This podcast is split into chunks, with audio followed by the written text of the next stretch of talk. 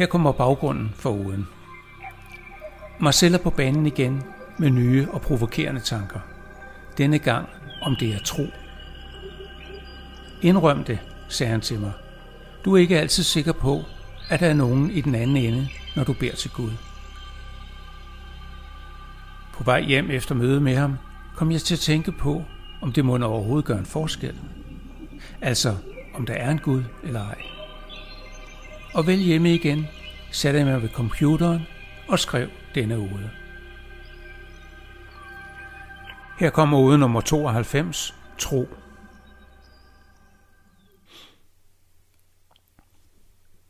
Det er udelukkende et spørgsmål om tro, sagde han helt roligt og lidenskabsløst. Marcel var på banen igen.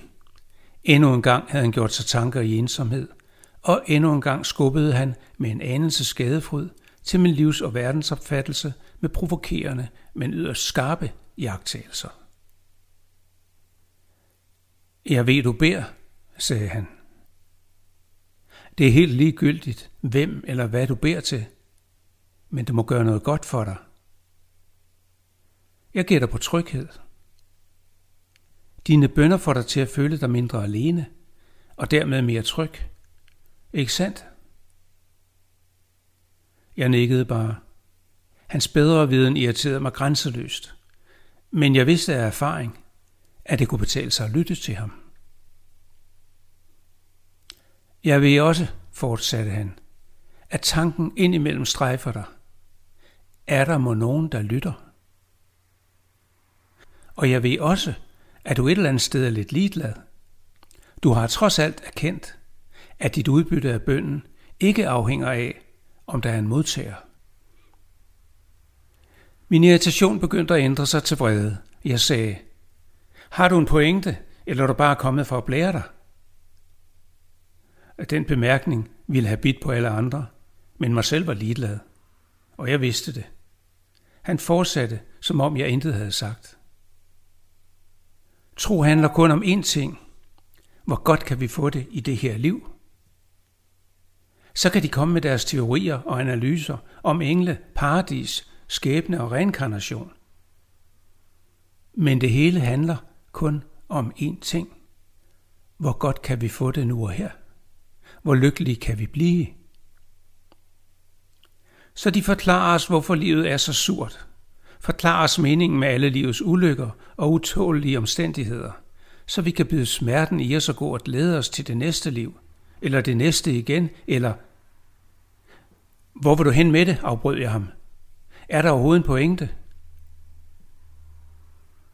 Lad mig gentage mine første ord til dig, sagde han lidenskabsløst. Det er udelukkende et spørgsmål om tro. Kan du da ikke se det, pressede han på. Det er fuldstændig ligegyldigt, om der er en Gud eller en skaber, eller hvad det nu vil kalde ham, hende, den eller det. Det handler kun om én ting. Tror vi på det? For hvis vi tror på det, får vi alle fordelene foræret. Tryghed, forsikring om retfærdighed, vidshed om et liv herefter, og så videre og videre.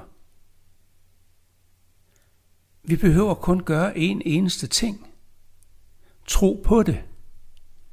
Så sørger vores krøllede hjerne for resten. Du glemmer en ting, sagde jeg. Martinus analyser, hele hans forfatterskab peger på, at alting er styret og meningsfyldt. Der er ikke et eneste bevis i hans bøger. Store, fine tanker og indviklede analyser, men ikke et eneste bevis, svarede Marcel. Men jeg vil komme dig i møde på et punkt. Der er et enkelt faktum omkring Martinus, som taler imod min teori om en gudløs verden. Og det er ikke det, han skriver, for der er som sagt ikke skyggen af bevis. Han pausede lidt, og jeg løftede hovedet og kiggede på ham. Han var blevet ældre, ligesom jeg. Men i hans øjne brændte den hedeste ild. Han er min skytsengel, tænkte jeg. Men jeg blev næsten lidt bange for ham. Det var som at stige ned i en glødende vulkan. Så fortsatte han. Jeg fatter ikke, hvorfra en simpel lille mejerist fik inspiration og viden til at skrive over 6.000 sider om livet og universet. Og selvom der ikke er et eneste bevis i hele værket, så hænger det sammen. Det meste giver mening. Og det foruroliger mig en hel del faktisk. Jeg kiggede på ham, mærkede hvordan roen langsomt fyldte mit indre. Pludselig dukkede en lille tanke op i min bevidsthed, og jeg sagde, der er et argument mere for eksistensen af en Gud. Og jeg kigger på det lige nu, Marcel. Argumentet er dig selv. Hvem er du? Hvad er du? Kunne du eksistere, hvis der ikke var en Gud? Han så kærligt på mig og sagde så, Jeg elsker dig. Vi er et godt team. Men desværre, jeg er ikke et bevis på, at der er en Gud. Kun på, at vi ikke ved alt. Og sådan sad vi over for hinanden, mennesket og englen. Og sammen prøvede vi at løse livets mysterie. Jeg mærkede min store kærlighed til ham og hans omsorg for mig. Og jeg anerkendte, at hans totale forpligtelse til sandheden var det, jeg skulle lære af ham. Det var det, som skulle føre mig til flere erkendelser. Det, som måske i den sidste ende vil give mit liv en smule mening. Tro eller ikke tro.